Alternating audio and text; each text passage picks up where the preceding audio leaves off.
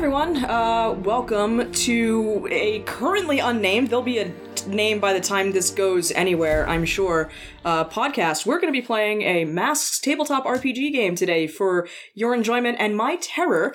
Uh, hi, I'm Nick. Uh, I will be your GM. My pronouns are he, him. And yeah, that's where we're going with this. I'm gonna throw it over to one of our players, Andy, who is our sound guy, to introduce himself. Hello, my name is Andy Xavier. I use he, him pronouns. Uh, I will be playing the Nova, and I am also our sound guy and editor. Hi there, I am Marie Xavier. I use she, her pronouns. I will be playing the Scion. Hi there, I am Artemis Harpin Pease. Uh, I use she, her pronouns, and I will be playing the bull. Hello, uh, my name is Laura Fort. I use they, them pronouns, and I'll be playing the Doomed. So that's where we are. Um, right now, we're basically just doing our session zero character creation stuff. Um, first, we're going to, I think, start with the basic character creation. I'm going to go around the table in the same order we just went, and then uh, we're going to jump into some more specific questions that are on the playbooks for these characters. If you're unfamiliar with the system, Mask is a powered by the Apocalypse system, which basically means we have a playbook of limited but broad options that are available to each of these characters. I, as the GM, will be rolling no dice. It's wonderful. Uh, everyone is at my whim. So, um, and I also have given the players some very specific questions that they're going to need to answer that you're going to be able to hear about in just a couple minutes. So, Andy, why don't you start us off? Tell us about the Nova. Uh, so the Nova, uh, her name is Anais Koski. She is a um, she is a 15 year old girl of Finnish descent. Uh, she is white. Um, she did not always have powers. She started out as a very normal high school girl. Uh, she was a gifted student, uh, skipped a grade, so she ended up uh, at age 15 as a junior. Uh, she very much enjoyed being on the debate team. She enjoyed scholastics. Uh, she, in fact, had an online persona uh, that was an activist for um, the the sort of political, I don't know what you'd call them, affiliation uh, known as Stripes. Uh, I am still very much open to ideas on what the, the name was for this persona, but I'm thinking Blue Streak is perfect. Okay, I can go with Blue Streak. Uh, audience, if you have any suggestions, please feel free to let us know. I will not be immediately relevant. Um, but uh, she uh, had some family who was very much into the metahuman scene, uh, particularly her great uncle. Uh, Amalaric Sakarius Iro Jokalainen was way back in Finland, uh, where uh, Anais was raised in America. Uh, he was uh, a very gifted mage. He he was very much very much a recluse. Sort of had that animosity towards a lot of the rest of the magical community. He was he was that guy who'd be like, "Oh, Zambini is a hack," uh, that sort of guy. Um, but more so than uh, than this great mage, uh, Anais just knew him as Great Uncle Jokey. Uh, so she would go to visit him every summer until one year, right around Christmas time. Uh, his personal lawyer actually approached her parents to uh, tell them that there were some conditions that Great Uncle Jokey had left in his will that if he vanished for a certain period of time, uh, his, his will and testament was to be enacted, and he had so vanished. Um, so Anais flew across the Atlantic to his observatory to go collect what she found out was her inheritance, uh, which turned out to be a library. Uh, but when she got there, uh, all she found when she entered the observatory was a single book. Uh, as soon as she opened it, the book just filled its contents into her head. Uh, think like blazing flashes of arcane bluish purple light uh, whole observatory goes kaboom as she gets filled with more magic than she can control, and suddenly she has uh, this ludicrous reserve of sorceress power at her disposal. Um, her parents end up having a heck of a time getting her back across the Atlantic because you can't put that in a pressurized tin can with other people. Um, end up having to like sell a lot of their stuff and downsize to raise the capital to charter her a private flight back. Uh, end up trying to go from school to school for a while, trying to find a place where they can settle down, and eventually settle on Signal City, where they've heard has a pretty solid community for these metahumans and might actually be a place where Anais can start to fit in. Cool. I see you have a ton of notes on this. Please send those to me because I have taken zero notes on any of what you have just told me. Um, that is a fantastic backstory, way more than I expected. uh, we will work with that. That's fantastic. Um, tell us about what kind of moves you've chosen for this character, starting with like their powers. It seems like you're going sorcery. Yes, absolutely. So Okay. for the Nova's Broad power set, I've chosen sorcery. Uh, the four flares that I have taken, uh, because Anais is very much going to struggle with being about 10,000 pounds of magic in a five pound bag. Uh, so I started with Reality Storm, uh, so I'll be able to engage a threat using that magic uh, at the cost of, unless I really commit, I'm going to end up doing a lot of collateral damage. Good. Uh, I also took shielding as uh, Anais likes to help. Um, so she can sort of cast those magical barriers on people. Mhm. She can, uh, I also took move as, um, I figure she can sort of do that like magical levitation, think very like Doctor Strange type, le- less, less Superman, more Doctor Strange or like Raven, that sort of levitation thing Okay. uh, probably also has some sort of short range, like teleport somewhere in her head if she can manage to call it out. Okay. Um, and finally took boost, uh, which lets her spend uh, a burn to supercharge a teammate's uh, a teammate's roll. Because again, Anais likes to help. Okay, fun. Um, so on your sheet, you should have a couple of relationships and things like that. Do you have any of that filled out yet, or do you want to wait until after we go through everyone's characters? Uh, so the one I will answer now for sure is uh, you hang out with, uh, in this case, Layla all the time to blow off steam. So she she hangs out a lot with the doomed. Got it. Okay, cool. I'm sure that will end well. It cannot end poorly at all.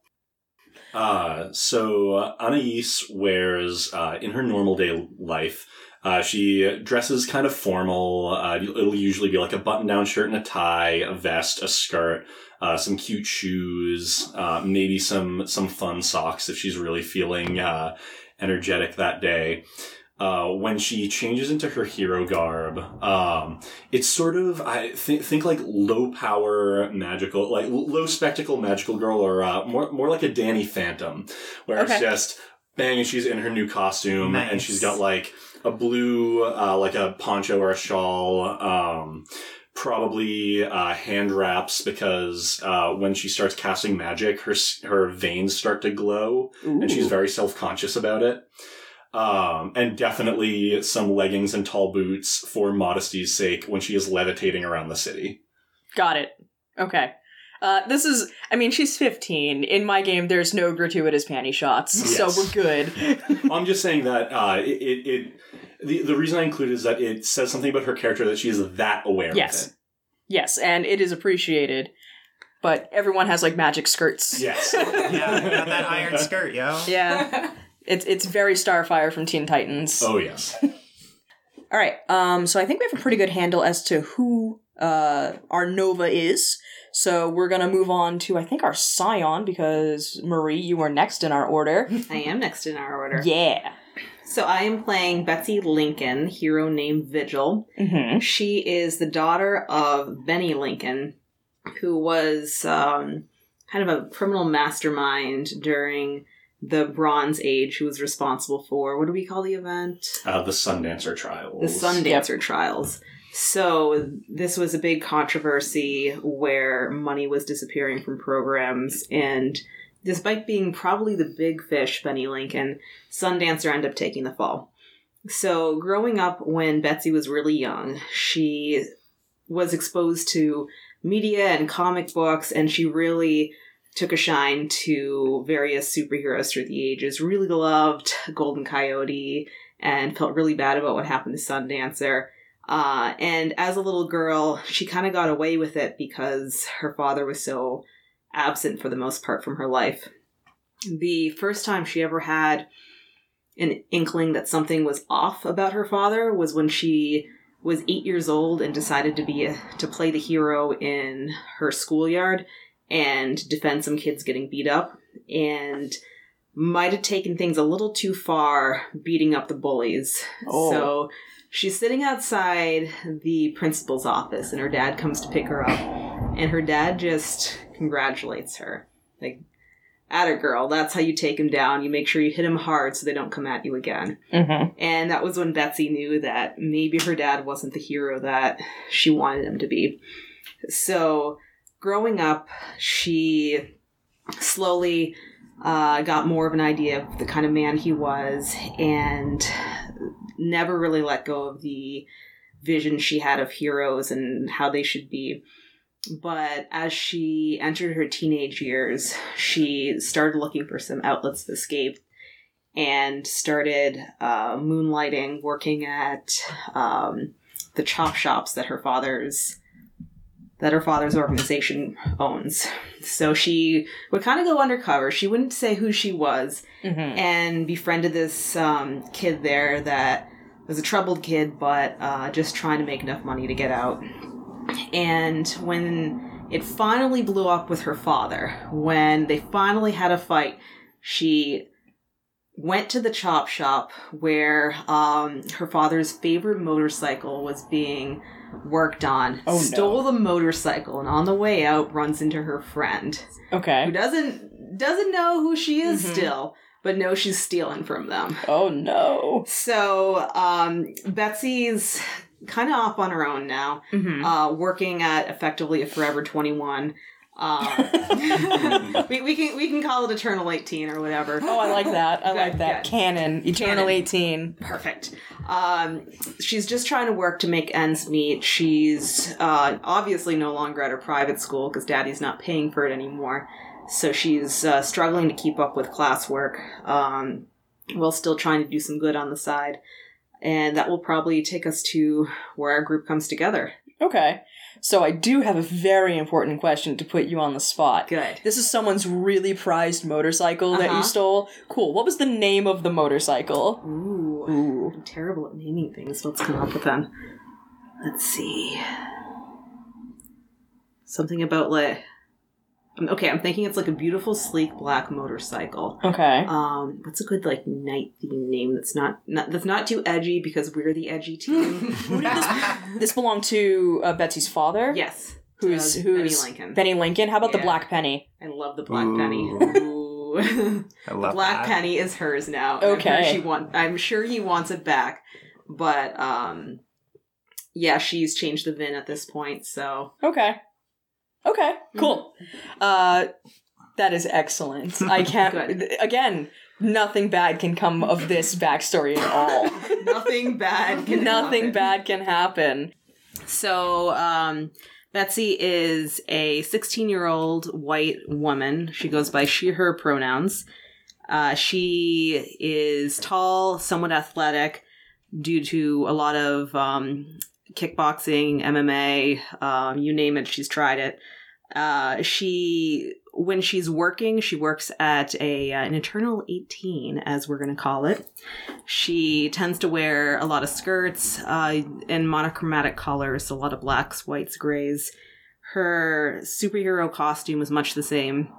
She wears a lot of um, like a one of those tactical turtlenecks with a little bit of body armor that she's definitely borrowed from somebody without offering to return it. Um, gloves, boots. Um, she has a set of uh, goggles that she can switch modes from, like X-ray to um, like binoculars to various modes. Um, yeah, love Just like, yeah. just you know, plot vision. Yeah, plot vision, exactly. Okay. Whatever you're willing to tell me. Yeah, okay. Exactly. Um so she while her dad is kind of a mastermind and uh his superpower is almost his charisma, um Betsy is much less uh noticeable and she almost likes it that way.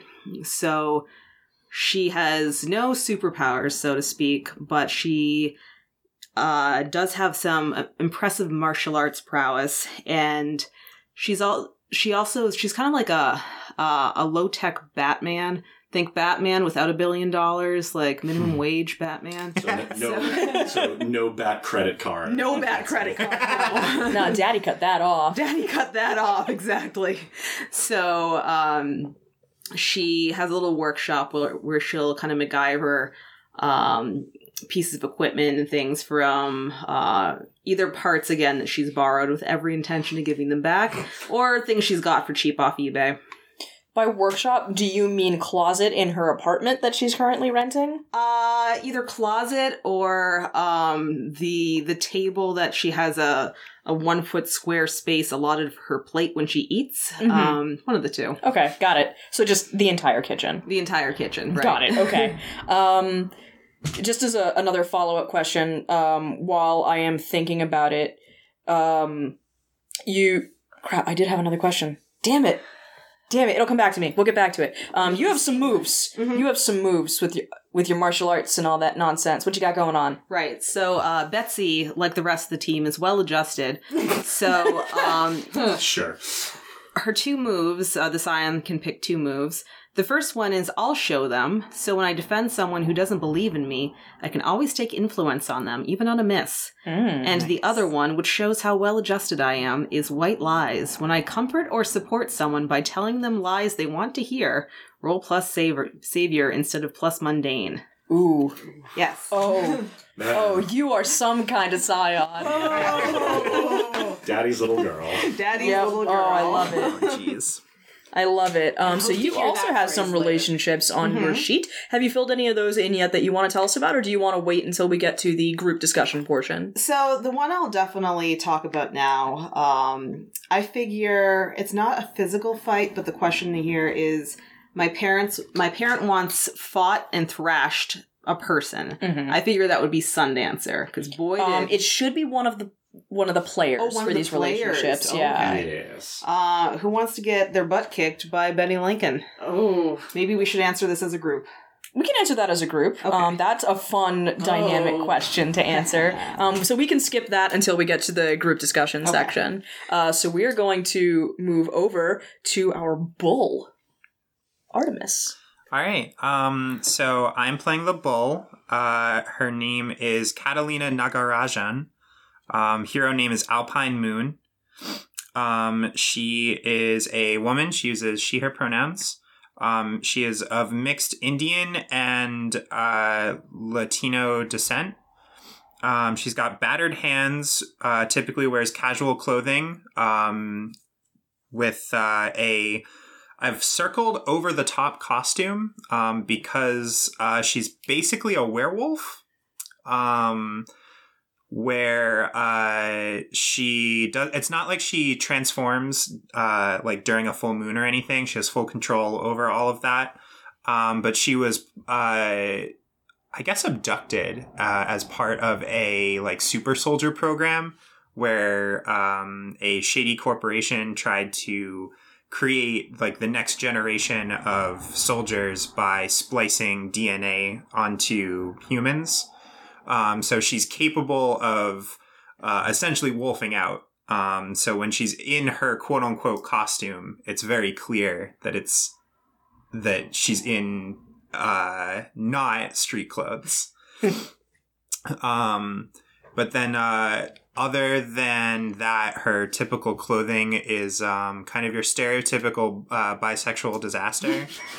um, Perfect. think uh, slouchy beanies, um, flannel with you know sleeves rolled up, uh, cuffed dark uh, wash jeans with like beat up brown work boots. Um, definitely like that cute girl at the coffee shop that you're not sure if she's into you, and that's the way she likes it. Um, so, uh, in terms of her overall abilities, like I said, she can kind of wolf out and uh, she's really strong when she's like that. Um, she heals really quickly, so it's not that she's like invincible, it's just that she bounces back from things real easy. Um, and she was part of a uh, of like a super soldier program for a while, so she's got the like enforced military training um even though that's not something that like she would have chosen for herself to begin with So tell me about uh tell me about the bull's moves and stuff. Okay, well, uh, I got to choose two moves from the bull list. Mm-hmm. Uh, the first one that I chose is punch everyone. Yeah, good. Whenever I charge into a fight without hedging my bets, which is probably going to be often, Mhm. uh, I can shift my danger up and any other label down. Sounds really uh, convoluted and not at all very straightforward. Yeah, no, it's um. so uh, I figure this will probably let me just constantly stay dangerous. Um, because it seems like I'm g- probably going to be like the group's bruiser. Prob- it, um, it sure sounds that way. Yeah. Mhm. Um, and then the other move that I picked is called There When It Matters. Um, and it's uh, when I defend someone on a hit, I can hold one instead of choosing something from the list. Uh, and then I can spend that hold when they're in danger later to arrive on the scene ready to help. Um, I I cannot wait for the first time you Kool Aid Man through a wall. Yeah. I love that Uh, so much. it's so thematic. Um, and then uh, there's this thing here called the Bull's Heart, Mhm. um, which means that I have a love and a rival at all times. Um, so I can change both of those at any time. Um, I give the new subject of my affections or disdain influence over me. Um, and I take plus one ongoing to any action that impresses my love or frustrates my rival. Um, so I have decided already that my love is going to start out as Betsy, and my rival is going to start out as Anais. Um, and the role that I commonly fulfill for my love or rival is a friend. So when I comfort or support my love or rival, I mark potential on a hit. And when my love or rival comforts or supports me, uh, I mark potential when they roll a hit. So it's um, So you're just going to be churning through potential, is what I'm hearing. uh, potentially, yeah. Potentially. Uh, so um, that actually flows right into my relationships because the bull continues to be really simple. Mhm. Um, so Betsy is my love. I have opened up to her about the worst parts of my past. And Anais is my rival. Uh, she tried to control me at a crucial moment. Ooh. Oh. Ooh. Oh, we're gonna talk We're gonna about talk that. about that. Oh yeah, definitely. Oh, good. Oh, yes, boy. juicy. Uh, Catalina is 16 years old. Oh, thank you for mentioning that. That was actually a question I had. So I have a 16 year old, another 16 year old, a 15 year old, A and 16 year old. and a 16 year old. So you're the babby, Andy. Yep. I, I mean, Anais has has struggled with always being the babby since she skipped a grade. Yeah, perfect. All right. Um, Birthday Doesn't feel any episode. better. Nick. Betsy looks at all of you the same. Birthday episode. birthday episode. Birthday episode. All right, cool. So, uh, dialing us back in. I think we are all set with the bull, and I know that Laura is sitting there shaking with anticipation. So I'm going to stall for another moment. No! No, it's fine. Go ahead. okay, okay. Moment over. All right. Tell us about the doomed. I'm playing Layla. Her hero name is Lilith. Um so how I'm envisioning Layla is that Layla's parents are part of a secret society that with your permission Nick I'd like to name the curators. I'm writing it down. Okay. Go. Um, we now have a secret society named the Curators. Dun um, dun dun. Her parents are part of a secret society known as the Curators, and essentially the the Curators' jobs are essentially the secure, contain, protect of magical artifacts, magical items. They basically hunt down and and like put away where they're safe and study these artifacts. And I'm I'm I'm thinking that this this society is a mix of powered and non-powered individuals. I'm getting very Indiana Jones. It belongs in a museum vibes. Very, very much so. I actually based them on the librarians. Um, just basically this idea of their job is essentially, because I think we'd established in the world building session that there are just caches of magical items all over the world, some of which grant powers.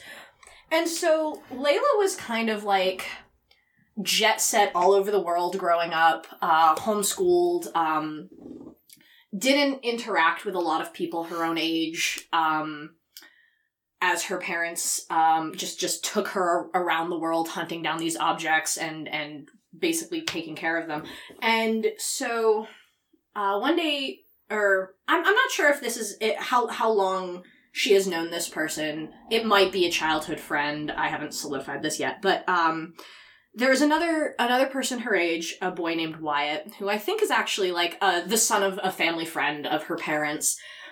And Wyatt is he's he's handsome and he's charming and he's ambitious. He has a lot of ideas for how they can be be better curate a better generation of curators than than their parents.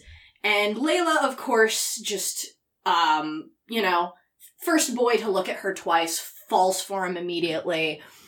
And um the two of them find or acquire what I'm envisioning as what find or acquire what I'm envisioning as a dagger that's been essentially caked in in clay that's turned to cement. Okay. And it's got some sort of strange writing on it. Layla decodes it and finds out that it is a binding spell, that this this dagger is a vessel for something. Wyatt convinces her to unbind it, thinking that it will give them uh, some kind of power to to again be better curators. okay. Convinces her to unbind it. Um. So late it's it's late at night. Her and her and Wyatt sneak into like some some location, a field somewhere, and essentially do this this strange unbinding ritual that she decoded off of this off of this weird dagger No harm ever came no from reading harm a dagger. ever came of reading a dagger. And what they unleash is a demon. It quickly becomes apparent that they have called up something they can't put down. And Wyatt essentially throws her to this demon and runs. Okay. So she becomes possessed by this demon that I've actually named. Oh, Uh, good. The demon's name is Ziluriel. Oh, you're gonna have to spell that. So the spelling I was handed was Z I L U R I E L. Yes? Yes, Cool. that is correct.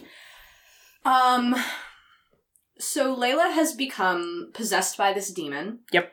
And it is through this this demon that she is getting her powers. Um I'm very much imagining that or well here, let me let me go into the powers she gets from that. Yeah. Um and describe her physically. Yeah. Do that. So she is a 16 year old girl. She is average height.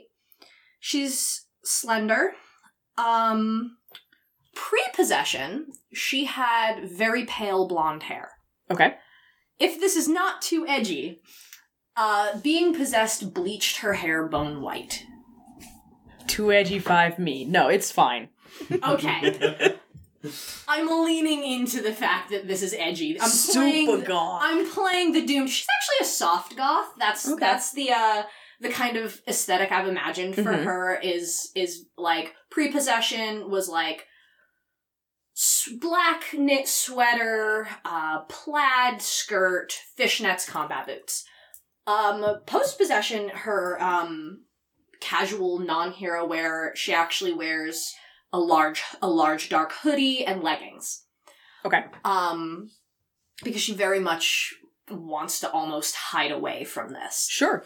So, um her hero costume is more of just um just a little a little bit cooler, almost marginally cooler. It's just a long black like long sleeved dress with combat boots. Okay. Um Nito. Yeah. Um, the her powers that she gets from this demon are telekinesis, memory manipulation, Okay. and vitality absorption. Ooh. Okay. I was actually I would love to talk to you about how how how do you how does vitality absorption work? Are I you don't a know, how does- vampire? You're you're kind of a vampire. Um, I how how does vitality absorption work? I was imagining that it is a self heal. If she is injured, she can draw energy from someone else to heal herself. Yeah, I mean that makes sense, but how do you activate this power? Is it a vampire bite? Is it Rogue touching skin to skin? I Is it a ritual you do that you Ooh. sacrifice like woodland Oh, shit, creatures? Jesus. Um, uh, I was actually, I was actually thinking that both anemone, That's staying in. the memory manipulation is, uh, and both the memory manipulation and the vitality absorption are through touch. Okay. She needs to skin to skin contact touch Got it. person, Um, which helps if you have telekinesis. It does help. Um, so another follow up question: Are these voluntary things or are these involuntary things because they're from the demon? so How edgy do you want to get? How? I've been imagining this is the demon can fully take her over and control her if it wants to. But the demon is actually more interested in convincing her to do it herself. Okay. This actually ties into what I was thinking for her nemesis. Her nemesis is an even bigger, scarier demon, who I have not named, but uh, we can we can brainstorm that. If you if if any listeners have a suggestion for the bigger, scarier demon, I'm all ears. Um, the how I how I imagine this is that before Ziluriel was sealed in this dagger, Ziluriel made a wager with this other demon that he could he or they actually i'm giving i'm making a making a choice and this demon has they them pronouns um Ziluriel does or the bigger, badder demon?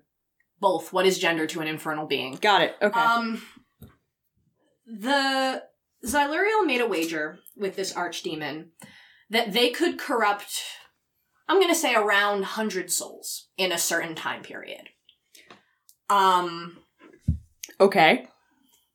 and right before right before they accomplished they had 99 right before they accomplished this goal uh they were trapped in this dagger Okay. so layla is the 100th soul And one car. cat. Yeah, right. I'm getting mad Soul Good. Eater vibes as well. I'm, I'm glad I'm not the only one. Good. i realized it as i said it i'll up it to a thousand souls Nah, dude. Nah, No, dude. no, this no, is it's great. fine. It's fine. A And one hundred cat soul. and one cat soul. yeah layla no um so if it can corrupt layla's soul it gets um enormous power from this archdemon and it gets to keep layla's body if um if it does not manage to corrupt layla's soul by by whatever whatever deadline um the archdemon will come and eat it and uh And Layla. and layla layla, Yeah, layla okay. will be layla's body and soul will be forfeit Got it. Okay, interesting. um so that's that's kind of where I'm going with that. Um Interesting. Okay. and so when this I- was sorry. Just to just to back up, I like that as the doom that that's what's hanging over Yeah. you. Um as far as the nemesis, I actually am getting another thing that I would like to slot in there that I'm not going to tell you about right now because that's my prerogative. Okay, that's fine. Because that that sounds great for the overarching doom, but the nemesis should be someone a little more mortal. Ooh. So I'm I, Okay. I've got some ideas there. Okay. Okay, so you want me to come up with with a No, with a I'm going to come up with your nemesis. That's my job. Dun Oh. dun dun. Okay, cool. I'm going to mark a big old question mark under my nemesis. Yeah, you don't know your nemesis I don't know yet. my nemesis, but uh thank you for allowing me to keep the overarching doom. yeah, I love the overarching doom. It sounds great. Cool. Um, Cool, so cool, cool, cool. along with um, like we, we do still need a name for the big bad demon guy, uh, person, entity. Um, so yeah, we're gonna brainstorm some names, and maybe our listeners, all two of you, are going. to... Hi, Kate. Uh, uh, are going to you know give us some cool names. Um, so in addition, so you have your abilities that you get from your demon, but let's now talk about your moves. What cool stuff do you do? Um, are you talking about my I'm talking about doom your size your or my doom. sanctum? Yeah, your doom stuff. Okay, let's let's doomy doom doom. do- I'm gonna sing the doom song. No, Um, you're not. No, I'm not. Not on mic. No, I won't. It's copywritten. I won't. um, but uh, the doom sign that I am choosing to hold at character creation is dark visions. Okay. Nice. So I can mark my doom track to have a vision about the situation at hand. After the vision, I can ask uh, our wonderful GM a question, Mm-hmm. and he will answer it honestly. Um. Okay. Yes. So and oh, and um the things that bring my doom closer, the Yeah. things that Yeah, uh, yeah, yeah. cause me to mark my doom track are injuring innocence and frightening loved ones. Oh, good. We're in team collateral damage. This is going to be great. Yeah, we are. I mean, I figure corrupting corrupting her soul. That's like Mm. those are those are the big the big things is is getting her to use her powers for Yeah. nefarious purposes. Yeah, yeah, Um, yeah. And yeah, and like I said, is the demon while he can physically, con- they can physically control her, they're more interested in getting her to do the thing. Oh, definitely. Yeah. So you also have a sanctum I do. with this. Now, the backstory that I am coming up with is that after Layla was possessed, she tried to go to her parents for help. And her, she tried, like, I'm pretty sure Wyatt ran immediately to whoever is the head of the curators and tattled on her and made it seem like, you know, it was all her. It was all Layla's doing. Yes, she did this terrible thing. Yes. Man, boys ain't shit. Boys ain't shit. Mm. Uh, Boys ain't shit. we are we are team all girl, and I'm happy with that. But Oh man, we do have a Valkyrie squad. Yeah, we do. Yeah. Right. So, um, so, um, her parents basically their immediate reaction was, "We are sending you away. Okay. We are sending you to." Basically, they had like, like kind of a manor house in Signal City that they weren't living in because they've been jet setting all around the world with Layla, and it's essentially their personal vault of magical items. It is a just a old old Victorian style house. Um, if you want to envision the house from Charmed, um, Okay. that's kind of what I'm thinking. Um, and just throughout the house in various like cases on bookshelves, in, under drop cloths in the basement, or wherever they could find adequate storage, is um, just magical artifacts, relics that have been collected by Layla's parents. Okay. So, the three features are um, obviously a scattering of ancient relics, hmm a library of valuable tomes, Okay. and a containment system. Okay. I've been thinking of that containment system as the Null Room. Okay. It is a place where it just kind of shuts off shuts off magic, shuts off powers. Okay. Um, if Layla is in the Null Room, the demon can talk to her, but it can't um, control her. Okay. So this is literally where Layla is guaranteed to have control over her own actions. Yes. Got it. Cool. Um, and you ha- also have some relationships on there. It looks like you have one filled out. Do you want to talk about Uh, that now, or do you want to wait? Um, well, I'll talk about the one I have filled out. Um, Okay. uh, Uh, Layla has told Anais all about her doom and the danger she's in. Sure. Anais Okay. is the one. Now, uh, the next question uh, I haven't picked yet. It's you would love to kiss blank before your doom comes. Excellent. Good. Oh, we're just getting finger points everywhere. This is great podcasting. uh, um, we'll discuss that, I think, in the group discussion Yeah. Format. What, what is the sound effect we want to put on finger pointing? Oh, n- nothing, nothing. We're I just was- going to point out that it's finger pointing and call it great podcasting. I know, podcast. I know what I'm doing. When I'm not saying shit, I'm purposely not saying shit. I'm gonna call your shit out. All right. Um. So we're gonna now get into. I gave everyone some fairly pointed questions in addition to the backstory questions on their sheets. Pointed. I don't know what you could possibly mean. Leading questions, uh, because I also like other tabletop systems, and one of my favorites is Dread, which uses this as their entire character creation mechanic. So once again, uh, I am going to start with Andy because we're just going in the order around the table that I have arbitrarily decided we're going in. Uh, so Andy, here's your questions, and you're going to tell me the answers because I know you probably have paragraphs of them, but you're going to sum up. Yeah, I'm actually going to try to be uh, as concise as possible with these. Thank you. So, your immense powers often bring you into the spotlight, for better or worse. How do you handle the attention, noting that the attention is not to the same level as the star, which is another playbook, would receive? Uh, Anais is chronically shy. Okay. and and more so since she feels vulnerable and is now like worried around uh, about being around large crowds. she has trouble controlling her magic so like the more attention the more people looking at her the more she just wants to become the corner and try to wallflower out and it never works Never ever works. Perfect. Um, so, next question. Someone outside the team is jealous of your power. Who is it? Your character may or may not know in game that this person exists. So here's here's the fun part. Uh, I'm actually going to tie this into one of the questions on the Nova's playbook. Okay. The question being, who outside the team helps you control your powers? Ooh. Because this is going to be the same person. Good. So, uh, Great Uncle Jokey, and Anais knows this much, uh, at one point had an apprentice who was his grandson. Mm-hmm. And uh, said grandson, uh, during the event we came up with, uh, during world building, during the walkout, uh, the grandson and Great Uncle Jokey parted ways.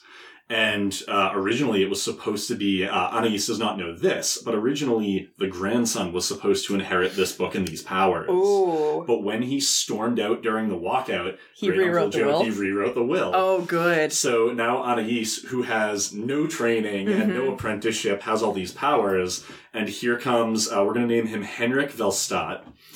Uh, Okay. Here, here comes her cousin uh, to help her, uh, to totally altruistically help her control these powers. Mhm. And, and just coming into her life with all this concern. And she has no idea that she's jealous, uh, that, that he's jealous. She just thinks the world of him. Good. Excellent. So, I love that. Here's your Lysander off. Thank you. All right, and my last question for you was what element slash relic slash other force can negate your power, and for how long your character is not aware of this limitation? Uh, so I actually have three answers for you. Oh, Jesus, one okay. That, one that she is aware of, two that she is very, very not aware of. Okay. Uh, she there is uh, she is able to do a sealing circle that can that she can intentionally seal her own powers, but only as long as she's standing in it. okay. Uh, this is because anytime she's not actively focusing on controlling that magic, the spells start casting themselves. Okay. So before she figured out how to do this, every time she fell asleep, it was Magic City. Okay, great. Uh, so that's the one she knows about. The two she does not know about is one, she is not aware that the null room can contain the magic. Okay. And two, uh, she is not aware that there is absolutely a ritual that uh, can put the spells from her head back in the book. Oh, okay. I'm sure Henrik will never find out. Never. never, ever. okay. Awesome. I see the potential for a depowered costume change in your future. Yeah, yeah, Oh, yeah, yeah. yeah, yeah. That's And- exciting. And I will like slip in there. I like I, I'm not sure how up I'd be for like you are now permanently depowered change playbooks, but I'm absolutely up for a Anais loses her magic arc. Oh, definitely. Oh, yeah. Yeah. Everyone's gonna lose their powers at some point. Oh, it's gotta happen. Yeah, But Betsy can't lose her powers. you're gonna Just- get some powers then. Okay, there. The GM giveth and the GM taketh Would, away. would you like some powers? Start Okay. now. Okay. Would I? Hear me out. You're Hear me depowered. out.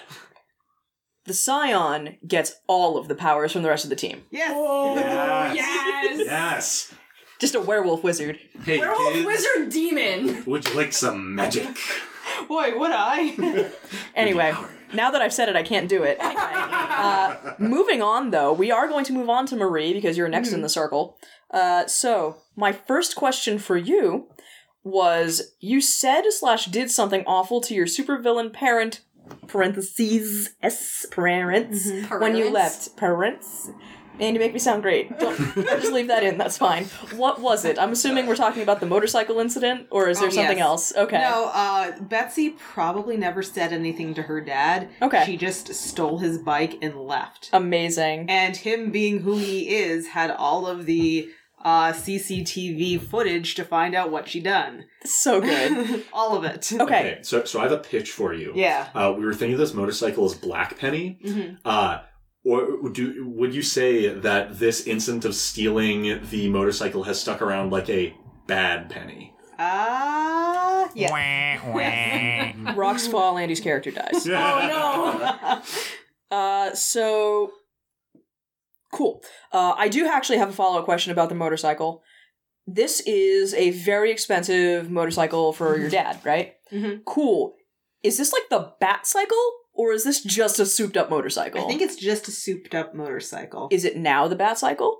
It's now the best. no! Okay. The Betsy cycle? Betsy has The Bet definitely cycle. The played Bet Bet cycle. Bet cycle! cycle. Yes. Okay, got it. We're calling Uh, it that. So, question two. There is one major hero in town who specifically hates your family and thinks you cannot be redeemed. Who is it? Uh, Golden Coyote. Uh, yeah, Golden Coyote makes Yes. perfect sense. for our, for the benefit of our listeners, uh, Golden Coyote is the Golden Age uh, original sort of uh, big hero of the time who was also the hero to which Sundancer was apprenticed. Mm-hmm. Thank you, narrator.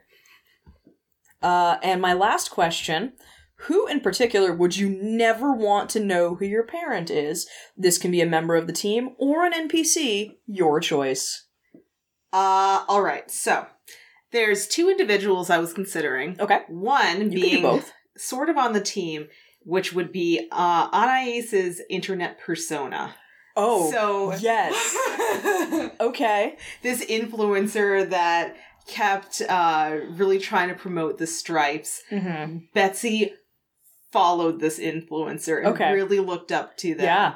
And Betsy would be mortified if this person knew who she was and Mhm. knew where she came from. I'm And- so about this. And doesn't know that this is Anais's Yes. blog blog sona. Cause- For because- yes. Got it. I'm absolutely gonna lean into that and say uh, Anais never like her face was never on this. She always like kept her personal life separate from this persona. It was a safety thing. Oh yeah, mm-hmm. Yeah, definitely. Cool.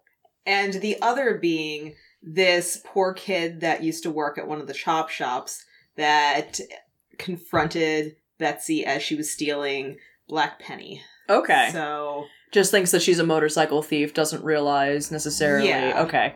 oh, th- think just thinks that she's a motorcycle thief and probably got an idea from her clothes that she was a little bit uptown. Okay. Um, and probably resents her for that. I don't know. He's Okay. your character. You could have fun. Cool. What's this kid's name?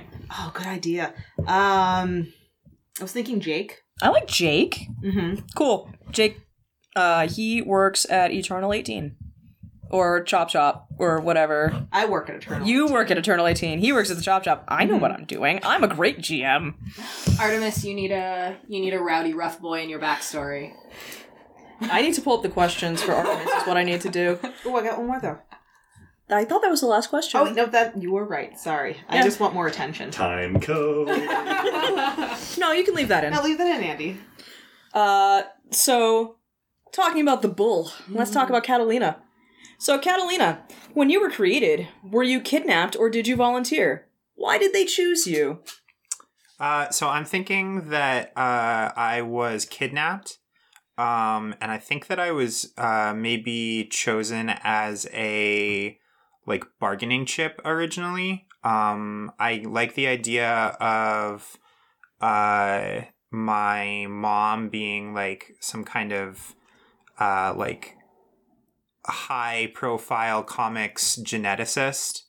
Okay. Um, so they they needed like her to be in on the project, but they couldn't like convince her because it was super unethical. Um, so instead, they just uh, kidnapped me and forced her to work on it.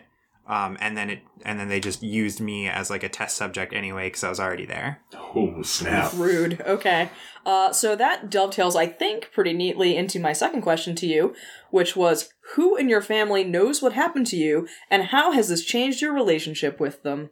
Um, so uh, I think both of my parents know to some degree what happened to me.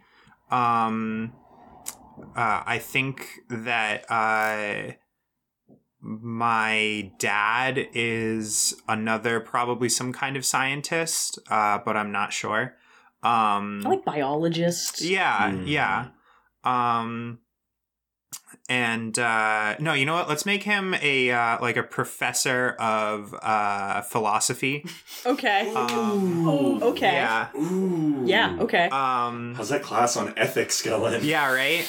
Um and uh, so they both know that like I got kidnapped for this program, and then they know that I ended up as like one of the test subjects. Um, I think that they like tried to call the like organization's bluff, and um, they weren't bluffing. So then they're like, "All right, like we're gonna use your kid as a test subject now." Rude. Um, yeah, right. So, um, I think uh, I like the idea of um, like the project having been lasting for a while, and me being like separated from my parents. So I'm in a foster system now, and my foster parents don't know what happened to me. My real parents do, but uh, like we can't find each other for some reason, and it could be that like maybe they're dead, maybe they're imprisoned, maybe it's just that we've been in multiple, or we've been in separate places for long enough that they just literally couldn't keep track of me because bad things. Okay. I'm sure we will never find out. uh, so my last question for you is, uh, I think partially answered. Was anyone else changed along with you? And tell me a little about them, if so. Okay, so uh, other people were definitely changed. Um, I think that they used uh, probably people of like a variety of ages and uh, excuse me, a variety of ages and um, probably like nationalities. You know, they were trying to figure out exactly how best to do this super soldier program. Um, and uh, there are plenty of like adults who were subjected to it. And I think um, that there's probably other people who ended up uh, kind of reintegrating back into society without too much of an issue. They essentially just will never use their powers. Um, but I could absolutely see there also being um, people that are that were like are scarred by this, or people who decided to use their newfound powers for villainy, etc. Um, yeah, so I think uh, it kind of runs the gamut. But if you ever need uh, any kind of animal related hero or villain, uh, you could absolutely hook them up to this particular uh, super soldier program. very, uh, very Batman Beyond. I was- yeah, yeah, very Batman Beyond. I Beyond was gonna say very uh, Full Metal Alchemist. It's oh yeah, also no, that. for real. Uh, Full Metal Alchemist, the um, the like uh, war chimeras um, Mm. that are Mhm. like people uh, definitely was a large influence. Um, yeah. So I, I got a quick question for the table. Do, does anyone on this team, do their biological parents not know what they're doing? The- As, as the GM raises his my mom has no idea that I'm here. uh, I mean, mm, we'll get to that. I'm sure we'll get to that. yeah, I, I think to answer that question, my parents don't know that I do heroing. Um, Yet.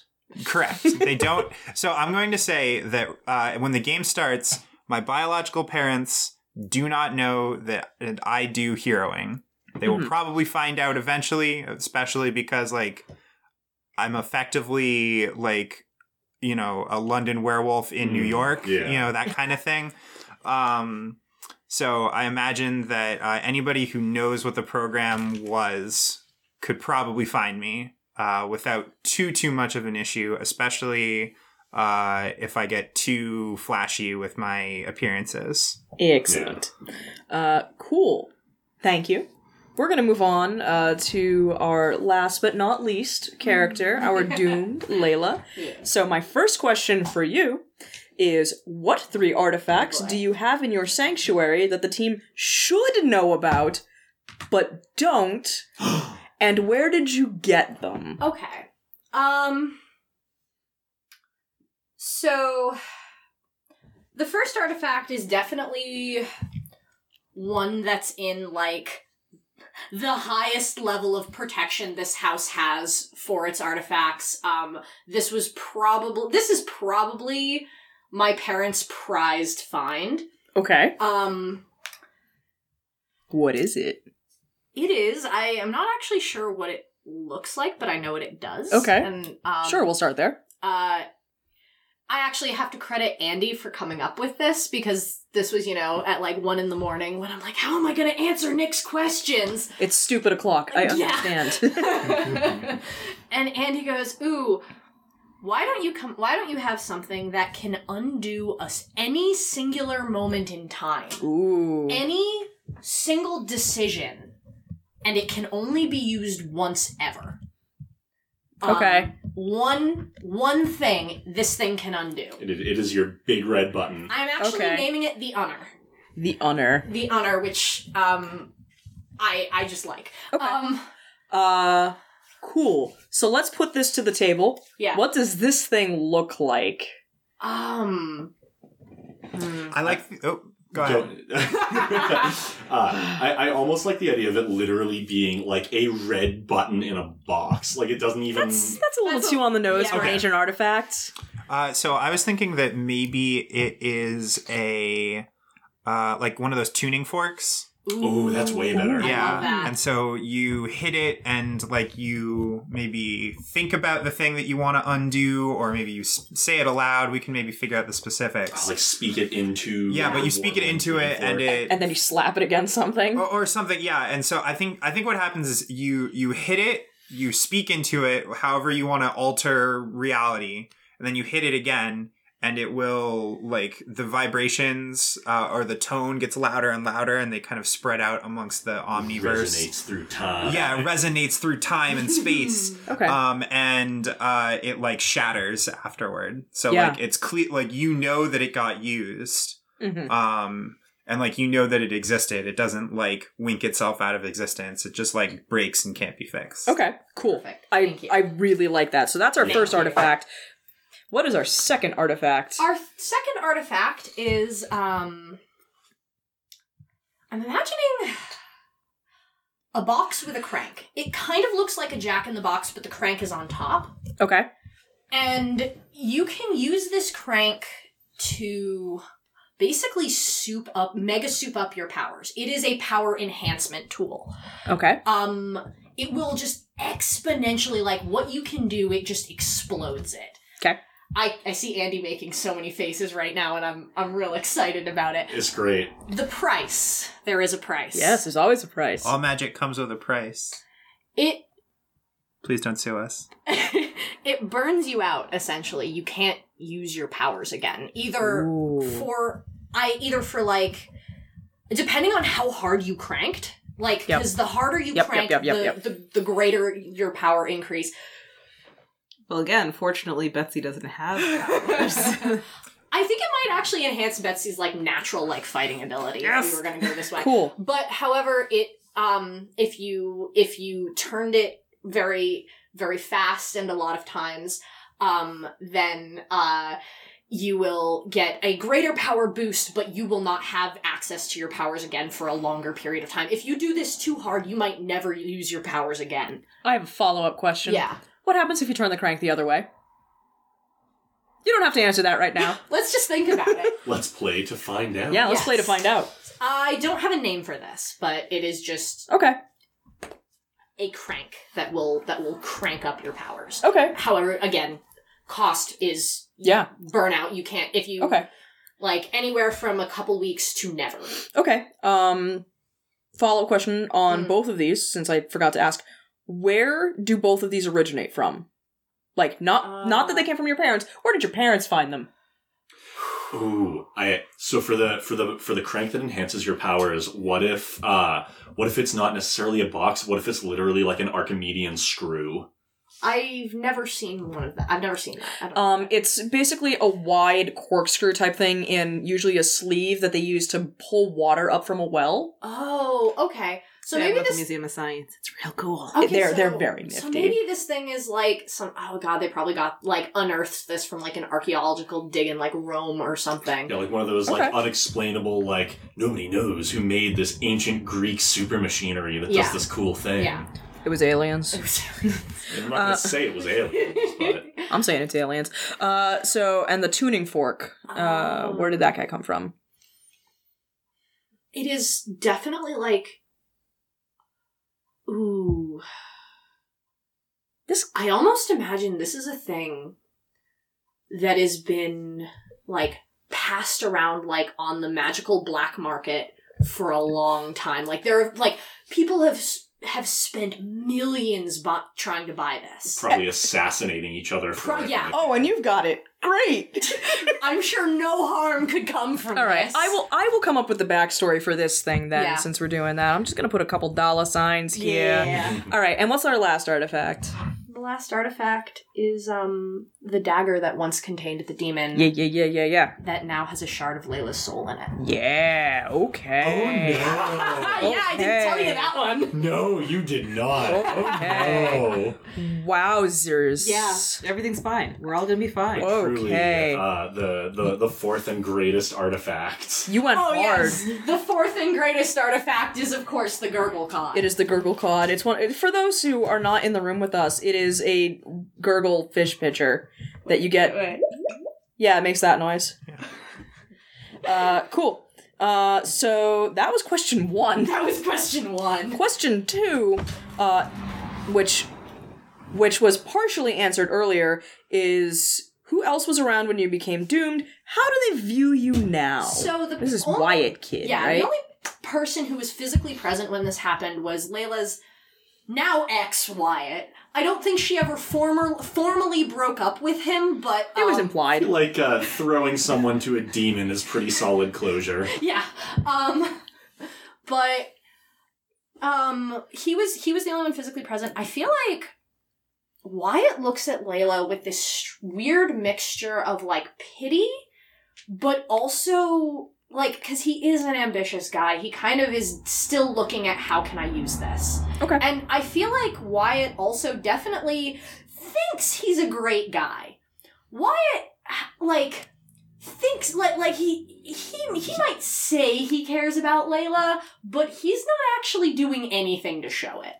Um, what an asshole. Yeah, big old, big old douche canoe. He, Big old douche canoe. He like yeah, he definitely thinks he's a nice guy, and that um Trademark symbol. yeah, he is a nice guy trademark symbol. He thinks he he thinks he has Layla's best interests at heart, even though he more than anything kind of looks down on her now. Okay. Um, and but definitely is still looking for a way to to to use her. Uh, I'm sure nothing bad can come of this. He'll never appear again. What are you talking about? Mm. Um, Um, and um, um, Cool. her, her while her parents were not directly present, they are very concerned for her. They shipped her out pretty immediately. Mhm. Um, for what she thinks is shame. She thinks they're ashamed of her. Um, but is probably more accurately that they want to protect her from whoever the director of the curators is. Um, because he knows about it, because Wyatt ran immediately and told Mhm. him. Um, and he absolutely is looking at her as now um An exotic curio. yeah, the he's- collection. He's he's absolutely now looking at her Okay. as as as now a thing that he has to secure, contain, and protect. Okay, which dovetails, I think, neatly into my last question for Mm. you, which is what cult or religion is also interested in you? This group is not your nemesis, but you are not sure if they're helpful or not. Hmm. I was absolutely thinking of the curators more as answering the question from from the backstory list Mm-hmm. of who outside your team is crucial to defeating your nemesis. I think like she's absolutely going to need the curators' help for that. But I was Okay. thinking because you said specifically cult or religion. I did say cult or religion. You did say are that correct. very specifically, and the curators are more of a secret society. Fair. Um, okay. I mean, I would also I would have allowed that as an answer, but you're right. I did say cult or religion. So let's talk. Uh, what yeah. cult or religion wants you? I love to think that there is a cult in service to the archdemon. Not uh, not specifically to Ziluriel, but they do know of him. They think he's a little bitch. They they they think he's a little bit they're they're like, you work for our boss. Okay. Um You're like laterally the same rank as us, dude. You don't got you don't control us. basically, like they know of him. Yeah. He doesn't have they or I keep saying him for this demon, but I do want to I do I We'll get there. Yeah. We'll get there. We'll get there. Um Andy, make it sound great. yeah. Just edit all pronouns. I'll just I'll just record Fix it. one one very flat they and just put that over every time. You know what? That would be hysterical, but a lot of work. I won't make you do that. No, uh, yeah, I, I, Okay. I- the the idea of this this cult in service to not Ziluriel, but the archdemon that is okay. basically coming for Layla's soul, even if Ziluriel doesn't win out. Okay. Okay. Interesting. Do you have a name for this cult? No. Okay. All right, cool. I will come up with a name for the cult. Cult name go. We'll figure it out. Um, cool. So now uh, we're gonna. I think we can now finally move into the group discussion portion of this and answer the other outstanding questions. Um, so we're gonna be careful not to talk over each other. Uh, so raise your hand before you start talking, please. Do we want to start with like outstanding relationships and influence, and then move on from there? Uh, yeah, I kind of like that. Let's do that, and then we can start talking about it. Uh, I'm going to point at Andy to start us off for outstanding relationships, since that's the order Cool. we've been doing everything in. Uh, so so I'd actually love to uh, to tie this in with uh, with Artemis with, with Catalina because the question is you once hurt blank when you lost control of your powers. Uh, now you had pointed out that Anais once tried to control Catalina in a in a crucial moment. Uh, I'm thinking this will probably tie into uh, the team coming together.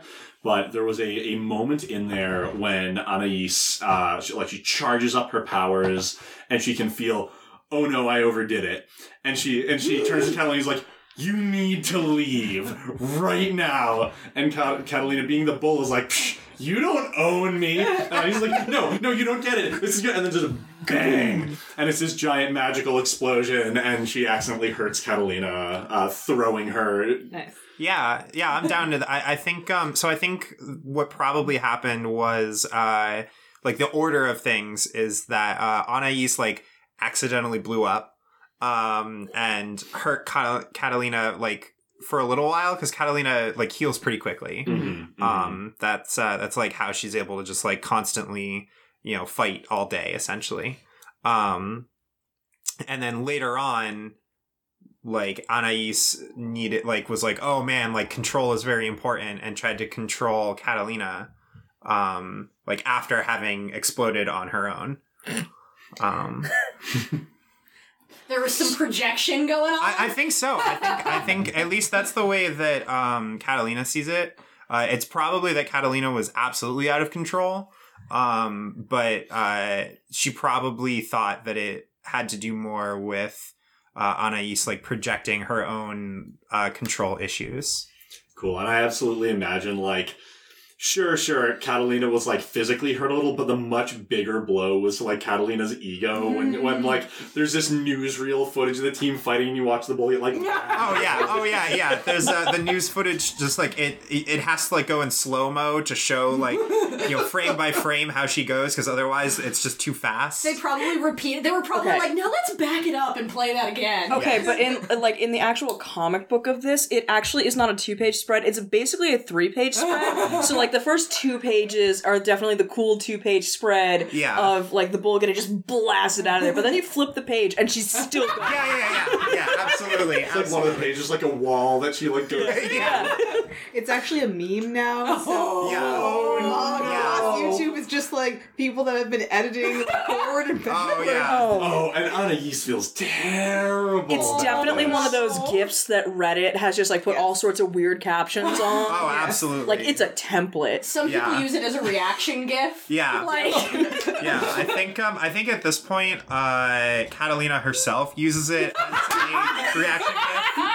Um, Amazing. Betsy is very careful to lock her screen anytime Catalina comes in, and not because she's watching anything untoward. Oh, definitely not. So while we're on the subject of memes, I, I've got to ask: Does Alpine Moon take Moon Moon memes very seriously? Oh, uh, I think she. I think um, at one point uh, she got like asked something to that effect, like in a in like an interview, and um, just very seriously, uh, like or at least serious seeming, like while she's all like wolfed out, she's like, "Moon Moon is my persona." I love her already.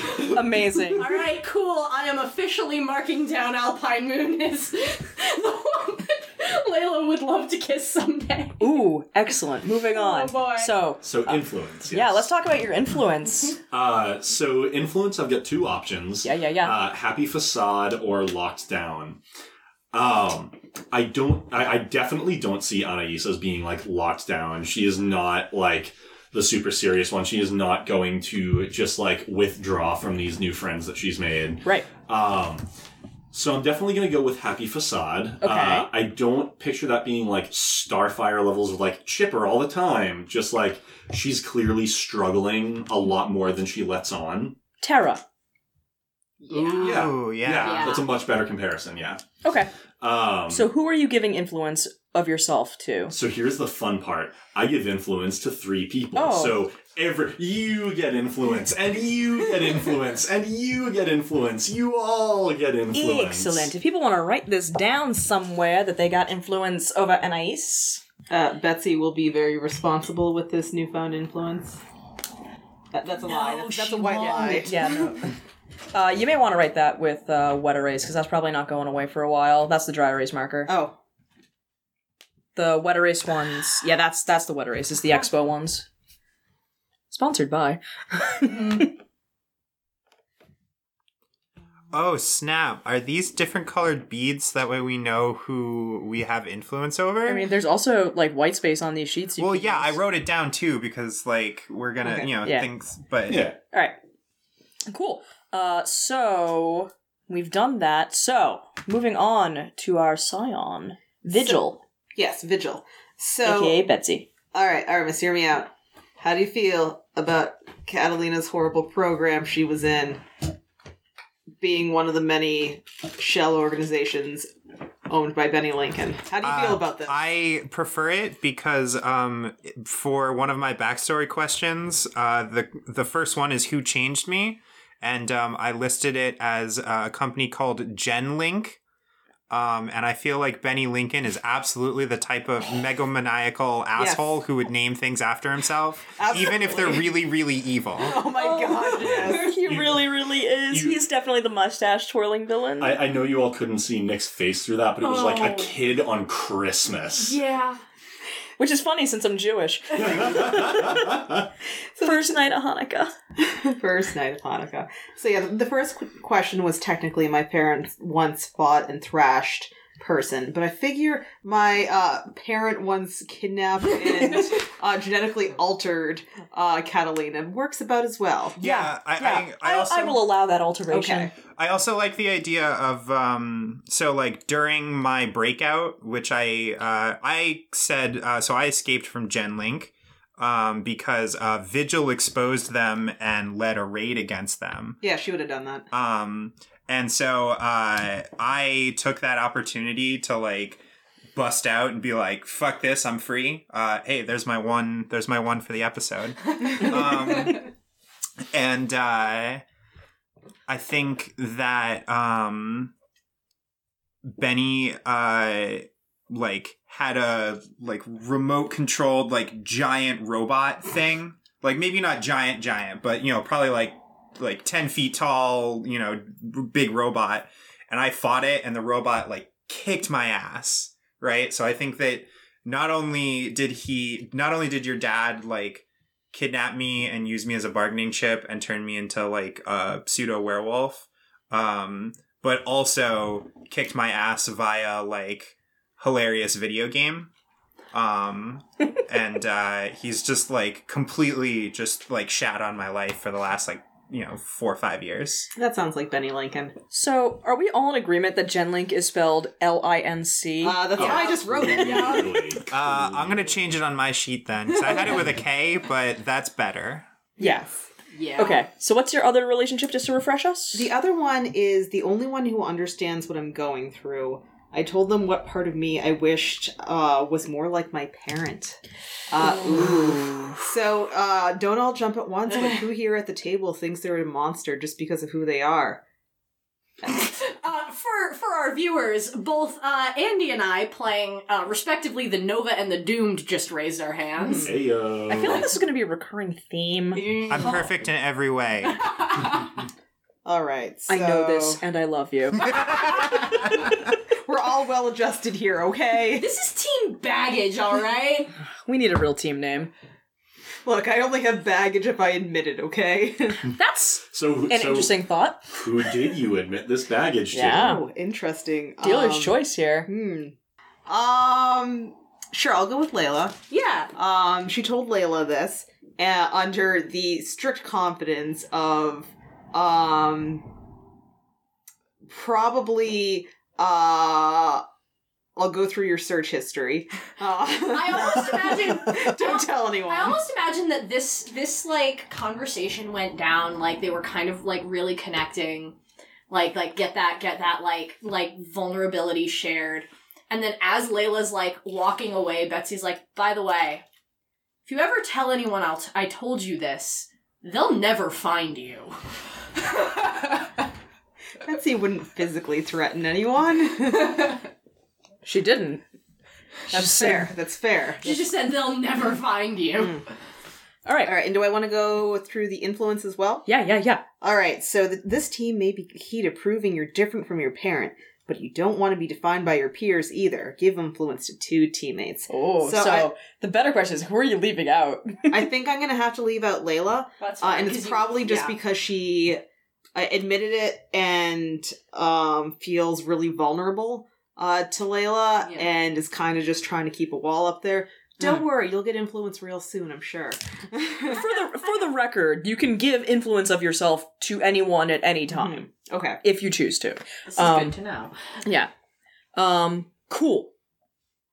Anything else you want to go over right now? We still have like also you have all this respectometer stuff we got to do. Uh, we can do that after if we want, Okay. or or just in like another group discussion. We can create some villains for you to have stuff. Right, because um, for the respectometer, there's six prompts, and you start with two with the scion. Yeah. Um, six prompts. You start with two, but I feel like we've already been rehashing the Benny Lincoln, Golden Coyote, Yeah. Sun Dancer, and it might be interesting to have some other figures in there. Yeah, like that's definitely what I want to do is to create some new villains Okay. that you have the respect of, maybe. Uh, but we'll get into that, I think, in a little bit. I want to go over uh, Catalina's relationships and influence. Okay, well, uh, I already went over the relationships earlier when I Yep. was talking about the bull's heart, but to uh, just as a refresher, uh, Betsy is my love. Uh, I've opened up to her about the worst parts of my past. And Anais is my rival. Uh, she tried to control me at a crucial moment. Um, my influence is I am selective about who I let in. I give my love and my rival influence over me, but that's it. Oh boy. Okay. Neat. So that's that's Anais and Betsy. That's pretty easy. Yeah. Uh, so moving on to the next bit. Uh, tell us about Layla's relationships and influence because you have a good one to fill in. Yeah, I do. Yeah, Um, you do. So, um, Layla has told Anais about her doom and the danger she's in. Um, because you know Anais is you know a sweet bean and very trustworthy, but also like I feel like like like we've been talking about this a lot. Layla and Anais have a lot in common. Neither of them asked for this. They both have like powers that frighten them uh they um like they they both have the capacity to be extremely dest- to be extremely dis- dis- destructive um but at the same time you know Layla is uh, I mean Anais is sunshine incarnate so I'm pretty sure that like definitely gives Layla a lot of um a lot of comfort and a lot of hope um so yes, she is she is confided in Anais. Um so here's the here's the uh the other the other question I, I, I'm not totally sure of the you'd love to kiss blank before your doom comes. Uh, I had totally not imagined Layla as wanting to to um get into a romantic anything with anyone after what Mhm. happened in her last relationship. Um, Just gals being pals. It doesn't have to be Actually- romance. It could be a platonic kiss. It could be a, just a just a just a gals being pals smooch. okay well, media. All right, gals, gals being pals. If we're gonna go that way, I mean, I suppose I can't. I can't do anything without making it a queer metaphor. I guess I'll just I'll I'll just play play Layla as in the midst of trying to deal with all I, I feel like that's very human and very real of in the midst of all this suddenly realizing that she also likes girls. Catalina plays guitar. All For, right. you know, for no reason. I guess. I guess. I, I mean, honestly, Yeah, that actually it actually tracks very well to have Layla be super into Catalina and not quite understand it. Not quite not quite get it. She's just like, no, she just I really admire her. I really admire like And she's so pretty. she's just so pretty and definitely and and actually has control over uh over her well not even, yeah she has control over her powers she has Yeah. she she too has something inside her but it's something that she is at peace with and i think More or less. more or less and i think that's that's something that layla longs for in her own life so she's it's definitely like a uh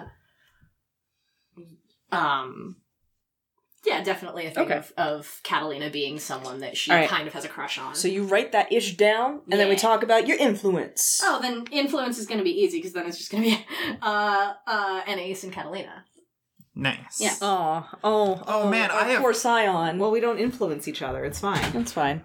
I have influence Yeah, over the We- whole we, we party. have a so- wall up, okay? I Sure. have I have influence over everyone, and everyone has influence over me. I'm sure this will end well. Only end well. This is good shit. I actually, I actually like that Layla and Betsy have this weird thing of like, like that Betsy has confided in Layla. Layla's probably totally unsure of what to make of Betsy. Uh, And then there's this wall. and then there's this wall, so they probably just kind of feel super fucking awkward. So, and there's my f bomb. hey. They're super awkward. All right. each other. Cool. So, uh, the last thing we need to do now that we have all this nonsense filled out is we're going to go through and answer the actual how our team formed questions.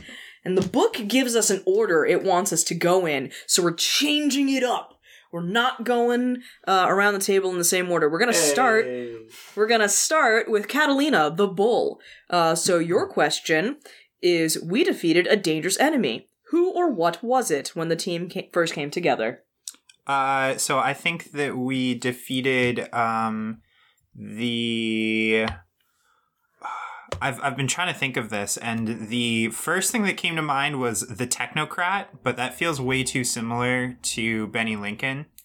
Um, and I like the idea of us fighting some kind of like large dinosaur. Yeah, So I, I can't. believe I, I was thinking the exact same thing, so I love this. So like like we'll go with like um the Texeratops.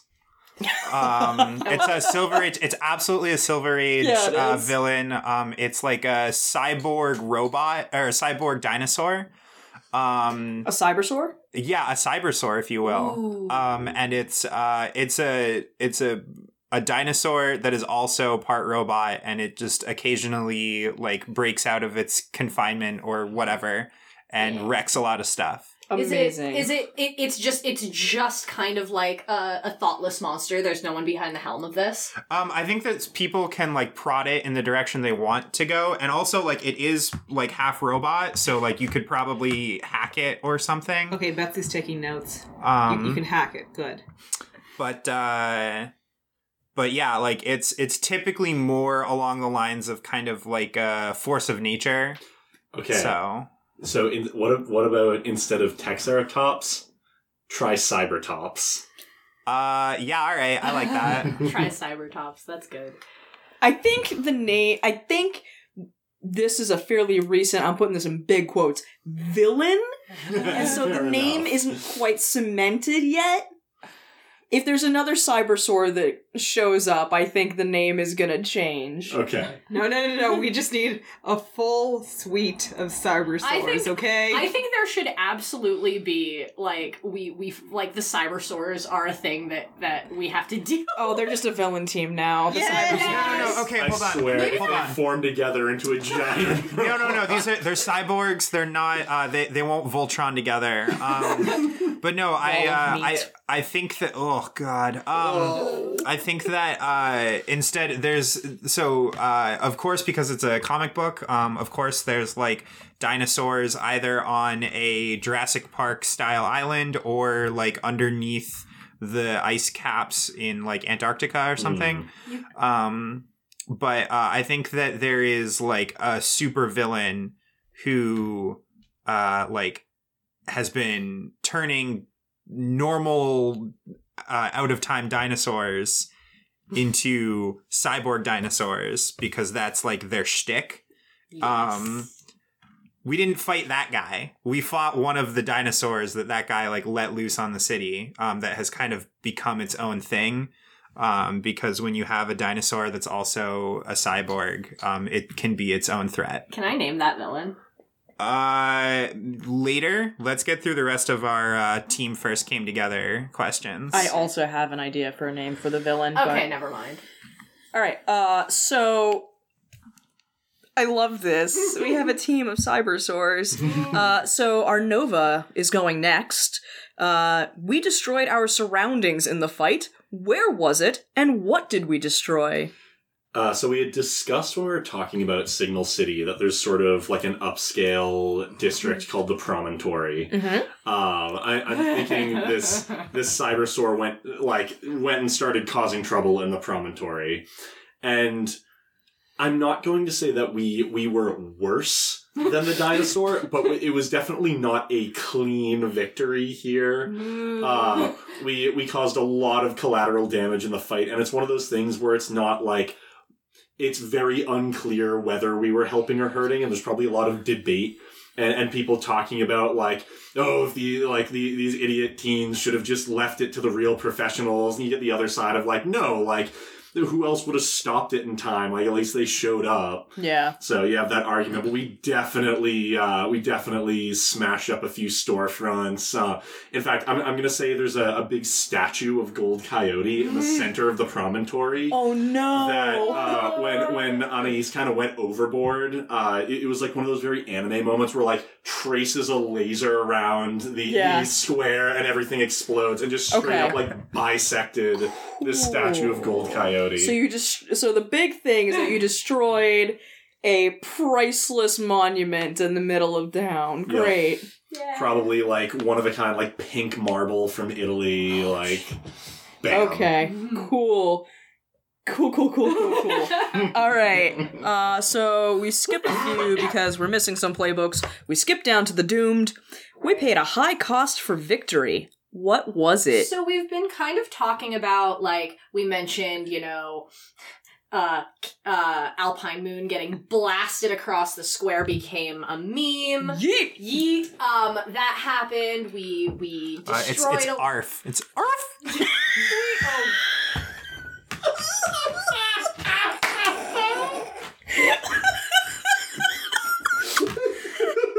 Uh, we're gonna need a minute. I, I swear that I'm going to bring Pathos to this. I promise. Okay. Okay. Yes, yes, it is ARF. Uh, I'm yeah. back. Yep. So that happened, and then um, High cost like- was like- our dignity. yeah, actually, very much so. Because uh, like you know, um, Alpine Moon got blasted across the square. The the monument was destroyed. I'm thinking that we basically land basically lost any semblance we had at working in the shadows. We we were we were placed like smack on Shock's radar. Shock being the superhero oversight committee. Um, we were placed like squarely on their radar. Some kid, some kid with an iPhone like videoed the whole thing, and it went several viral. kids, several yeah. iPhones. Yeah, this thing went viral. Like this is like we we pretty much immediately lost any any ele- Anonymity. any anonymity, anonymity, any semblance. You just wanted me to ma- to make me say anonymity. I mean, I'm, I'm not gonna say no because that would be lying. Yeah, basically we we lost any element of su- any element of surprise. Every villain knows who we are now. Mm-hmm. Every like we are we are on the superhero oversight committee's radar. Um, Yeah, they're not happy about you. they're not happy. Lots of news outlets are talking about us. We're getting a lot of press. Everybody look left, everybody look right, everywhere you look, we're standing spotlight. Basically, basically that our high the high price that we lost was our um basically our shield, our our our our shadows that we could Yep. work in. Sure. Okay. Cool. I like that a lot. Uh, and then last we have our question from the Scion, which I actually need to reference on here. Uh, when our team first came together, someone important learned about my lineage and condemned us all. Who Hmm. and why? I, I- I'm pretty sure I softballed this one to you. Had you softball this one to me? It's cool. Go. Okay, so um, toward the end of this big fight, where uh, we're wrecking the city and getting our butts handed to us, but coming out mostly on top, um, the news starts picking it up, and uh, Betsy's father, Benny Lincoln, has uh, basically outed her, and the whole team's been tied to um, this runaway kid who is the child of this very questionable figure. And to clarify, he he not he not only outed you, he used your your name. He he Yeah. outed your secret identity. Okay. Yeah. Another question. Uh huh. Did he just dox you?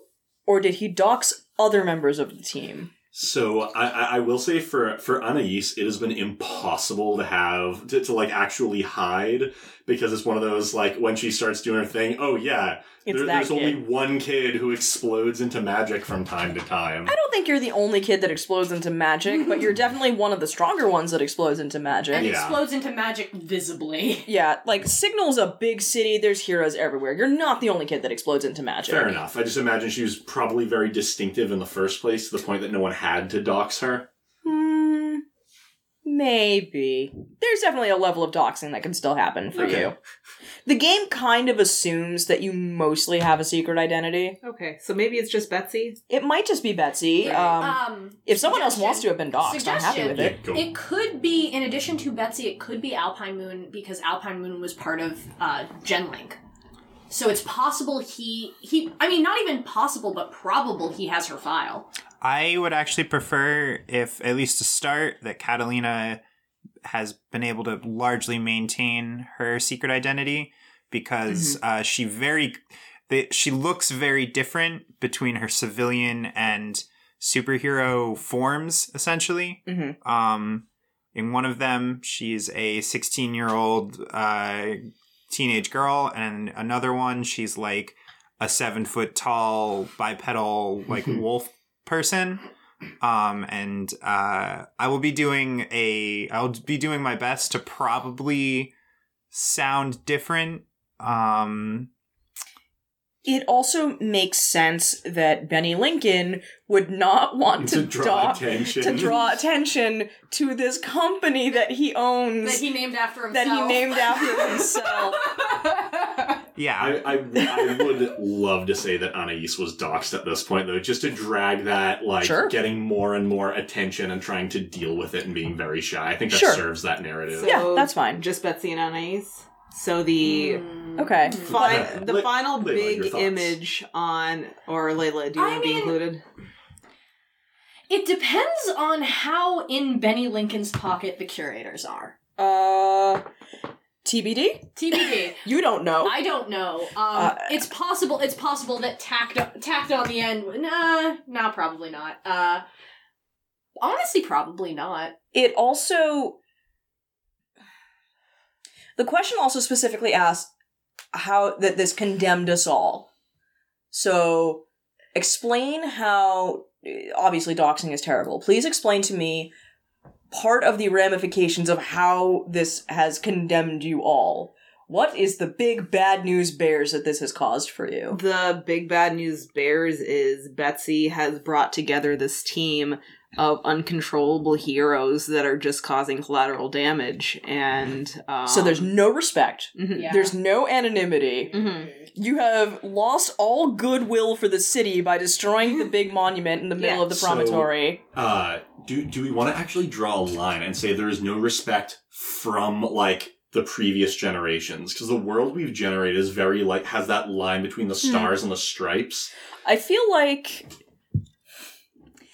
right now the image I'm getting is if you're a boomer or older, Right. you you really hate this team. Yes. Yeah. Whereas the millennials are like, "Heh, team funny. Arf. look at yeah. L- I mean, look at the optics of this team. You've got literally, you know, the the daughter of a billionaire in you know in like clearly clearly dressing up and doing what is essentially vigilante work because she's you know she's she's she's low she's like the Robin like character. with, Yeah. like Mhm. yeah.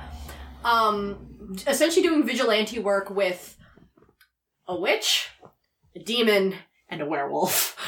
Look at the optics on This that. is such a spook team. it's it's a very spook team and like so you've got like yeah you've got like the the um the the boomers being like oh these these kids they're just you know running around all night like you know hmm s- worshiping satan and doing hero work and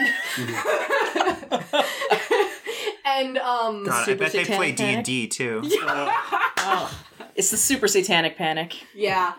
And like and then and then you got like the millennials that are like, nah, they're kind of cool. And then Gen Z is like, arf.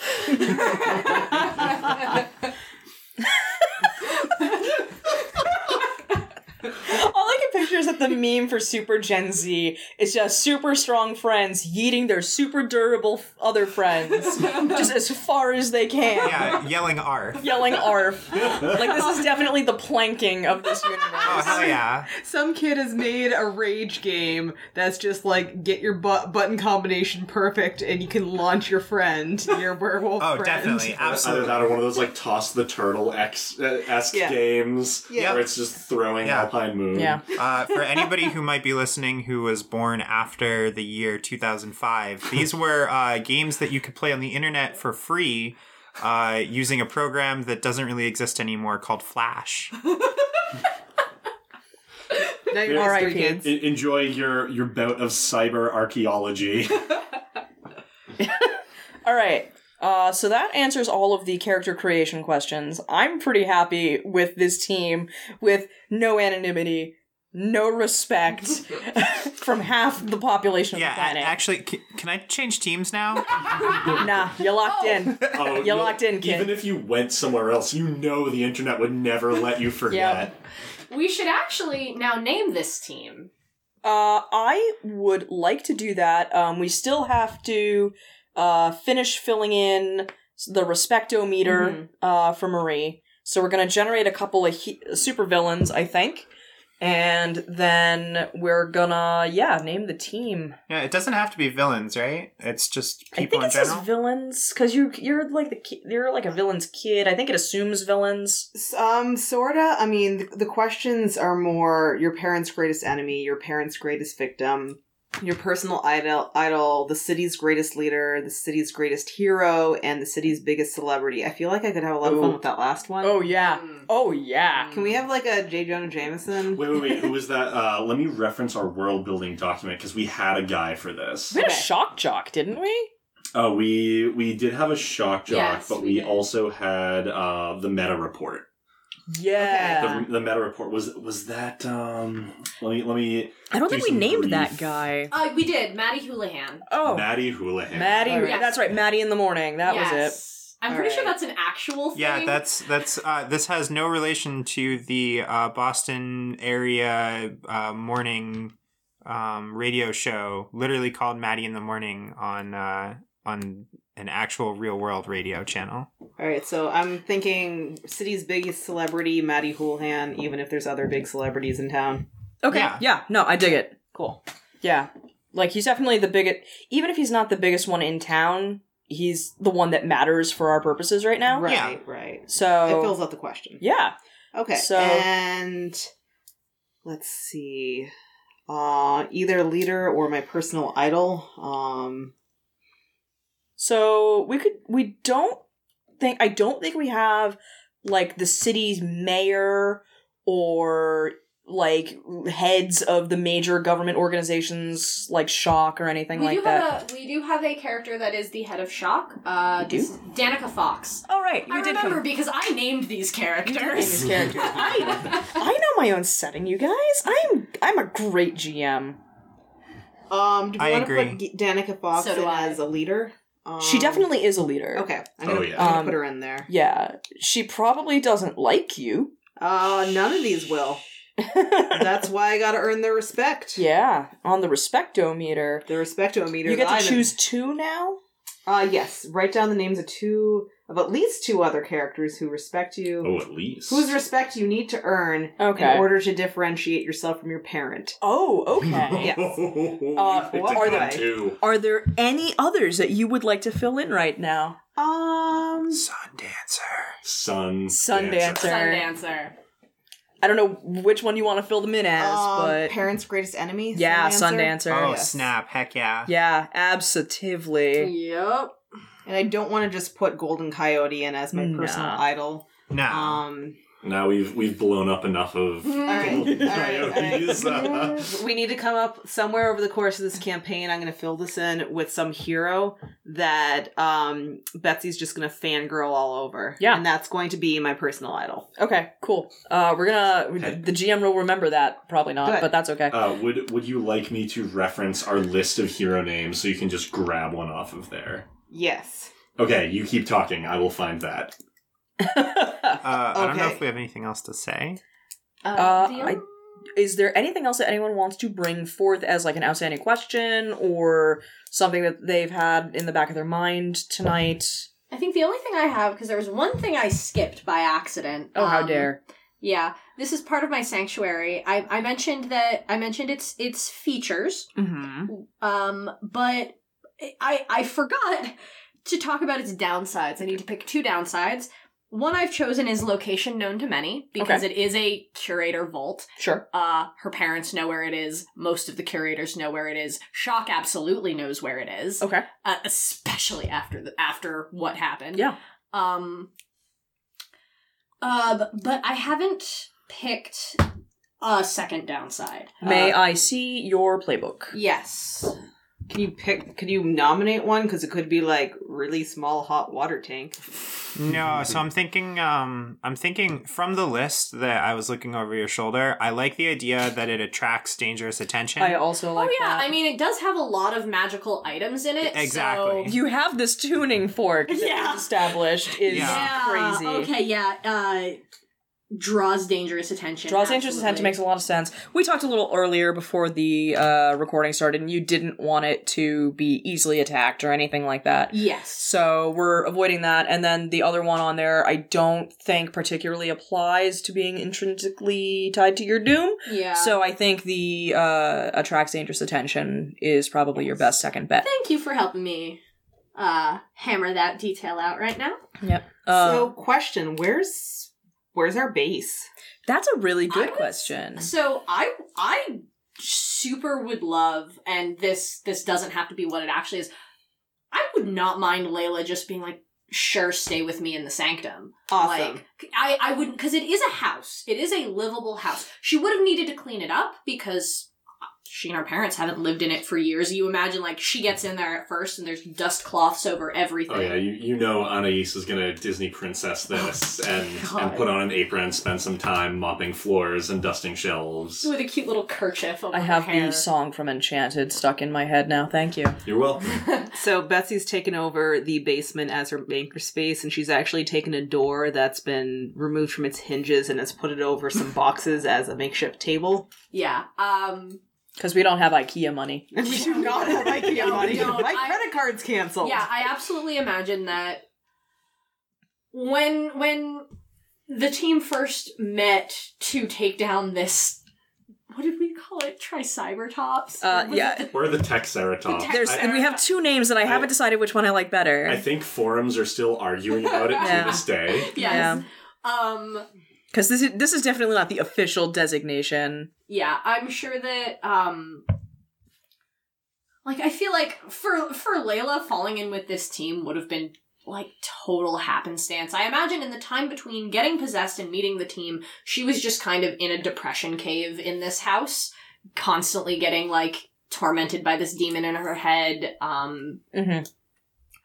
um probably You like wake up one morning and there's like blood dripping down the walls. It definitely wasn't there when you went to bed. Uh, yeah. Yeah. Uh start sleeping in the null room permanently. yeah. Yeah. Yeah. yeah. uh things like that Yeah. um and so like i imagine almost like just by by happenstance maybe this happened to be the day she she decided to like actually go down to the corner store and buy more ramen or something um like just happened to by happenstance like run into anais or like So, so we do. Do we want to do it as like just ran into like Anais or whatever, or is this like went to the corner store for ramen and the Tri Cybertops is raging through the promontory? I think I do want to do Tri Cybertops because I think the quote unquote leader of these Cybersaurs is the Technosaurus Rex. Yes, clearly. Yeah. absolutely, Clearly. I love yes. it. Yes. She literally walked out of walked out of uh this house to go buy more ramen at the corner store.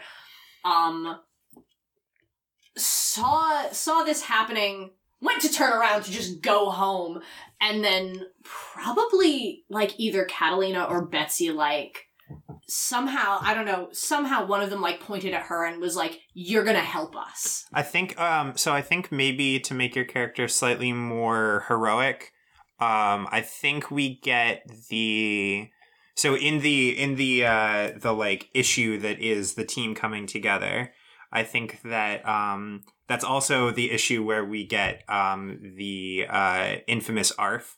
Um oh, yeah, So- clearly. Is that So- issue zero or issue one? uh, it would be issue 0, I think. Okay. Um, so I think that uh, that when um, Alpine Moon gets like launched, you know, three blocks over, um, she like landed. into the convenience store. yeah, I think. Well, I think, or I think she landed at uh, Lilith's feet, Okay. and Lilith was like, Mhm. "Oh my god, I need to help." Um, I Or at like the very that. least, like, uh, you okay, buddy? Yeah, Yeah. because I think I don't think that anybody would have been able to just look at you and be like, "Oh, you're definitely a hero," unless you were like in a hero getup. Okay, I I just I'm just not sure how I'm going to get this, you know, person who th- I'm I'm struggling with the my character. I'm not reluctant. My character's reluctant. Okay. Um. So my game assumes that you are doing hero things for hero reasons. We can just say you did a hero thing for a hero reason, and you were like, "This is a terrible plan, but I'm doing it anyway." Okay. Yeah. So basically, yeah. Okay. She she gets. Or for more comedic purposes, Alpine Moon could have landed on her. Yeah, that could work. Or something. I, th- I just think I don't. I don't think so. I love the mental image of like Layla's standing there with this plastic bag of like ramen and junk food. Yeah. As Alpine Moon comes crashing through the wall, Michelle just lands in front of her. She's got this like convenience store bag. Uh. yeah. Okay. yeah. I'm also picturing some comment about it. Is that chicken ramen? yes. yes. It is chicken ramen. Um, but like. Cool. So, Yeah, okay, so so basically she gets roped into this. Yep. Doesn't want to admit it, but kind of gets hooked. Um definitely like kind of maybe sees an opportunity to do something decent with her new powers and uh probably just can't can't say no to Anais's adorable face and is like, "Oh, okay, just you know what? Just all of you come back to my and then we all go to the promontory and we destroy a statue Yeah. and get doxxed on live TV, and it's great. I, Yeah. Guess want to we're- believe that uh, that uh, the reason Anais met Betsy in the first place is Betsy tried to like evacuate her like a civilian. Like, oh, look at this shy little nerd girl in the corner. Like, you got to get out of here. And, and Anais is like, oh, that's great. Did you notice there's a dinosaur? I'm just gonna do a shield. It's fine. It's fine. Yep. Yeah. Okay. And I think that um prior to the what do we say the the tri cyber tops prior to that, I feel like um I feel like uh, Vigil and Alpine Moon probably worked t- together a little bit because I think that Vigil's probably been at this the longest out of all four of us. Yeah, clearly. Um, and after Alpine Moon broke out of um, uh, what did we say? D- Uh, Genlinc. uh, Genlinc. Um, after she broke out of Genlinc, uh, I think that she was like, "Oh, well, I'm gonna help out this person now because like she's really cool and helped me like no longer be a weird super soldier." Neat. Ooh. I was sorry. I'm still still thinking about Sure. you know kicking kicking Layla's ass into this conflict. Um, That's fine. Uh, we can do that later. It is uh, approaching the time where I want to go get ice cream. Ice cream is important. okay. Ice cream's real important. I'll just I'll just say simply that I love the idea that maybe she wasn't going to, and the demon said to her like, "What kind of person are you? You're gonna let that happen." the demon's like your best life coach. He's like, you gotta go help these people. I'm, I'm, I'm thinking. not even you gotta not even you Or- gotta go help these people but oh you'll be you'll you're like basically says oh you're halfway there already i don't need to corrupt you at all you're you're selfish and she's like okay I'll show you, and turns around and goes to help. Yeah. Mhm, The the other idea that I had is that you said that the demon can like take over her body basically at the drop of a hat. Yeah. And I'm wondering if maybe when she's doing heroic stuff, she's able to like resist it a whole lot easier. Like Ooh, I like that. like- Like, I the, do with like that, that. virtue. yeah, I like do like, like the that a more lot. heroing that she does, the easier it is for her to like maintain control like physically of herself. I like that idea a Um, lot. Because then you. it, because like otherwise, technically, like the demon could just in the middle of us like saving the day could just be like, and you know, I'm gonna ruin your life now by just causing you to not, you know, save your friends Yeah. or whatever. So this Yeah. way, as long as you're doing hero stuff, you're able to like keep control of yourself. Ooh, I like that. Like, ooh, maybe the de- the demon isn't even like encouraging her. He's just like, walk away, walk away. Oh, yeah, You're yeah, the sel- de- yeah, yeah. you're selfish. You don't want it. You don't want Yeah, to deal absolutely. with this. Mm. You're e- you'll be Yeah. you're easy to corrupt. Like, This team has got to learn some better reverse psychology, but yes. But yeah. And Yeah. then we came together. We defeated the Tricybertops and, you know, blew up the promontory. It's fine. It's fine. Yeah, it's Yeah. it's fine. We're definitely not being sued by the city. Uh, we're totally being sued by the city. I don't think you not are. Second guess. The city's insured. Is a minor. Honestly, the city's probably got like six of these in reserve. It probably happens every year. I want at some point we're gonna need to talk about superhero insurance. Uh, not tonight though, because tonight we're getting ice cream. So Yeah. I'm cutting us off. Um, so this is oh, we still need to name the team. We'll name the team later. We'll add in a uh, voice stab at the end of this or something. If the, if our Um, listeners want to suggest team names, and podcast names. Uh, I'm sure we will have one by the time this comes out. Thank you for joining us for this episode of Reroll Play. This episode, you heard us play Masks: A New Generation, which was created by Brendan Conway and published by Magpie Games. It was game mastered by me, Nick, and the players you heard were Artemis as Alpine Moon, Laura as Lilith, Andy as Grimoire, and Marie as Vigil. Our sound editing was done by Andy. The music you're hearing is the epic orchestral superhero trailer by Neil Murray Music. Be sure to follow us on Facebook at Reroll Play Podcast or on Twitter at Signal City for regular updates as our adventures continue. Okay, we're gonna get some ice cream, but we hope you'll join us around the table again soon.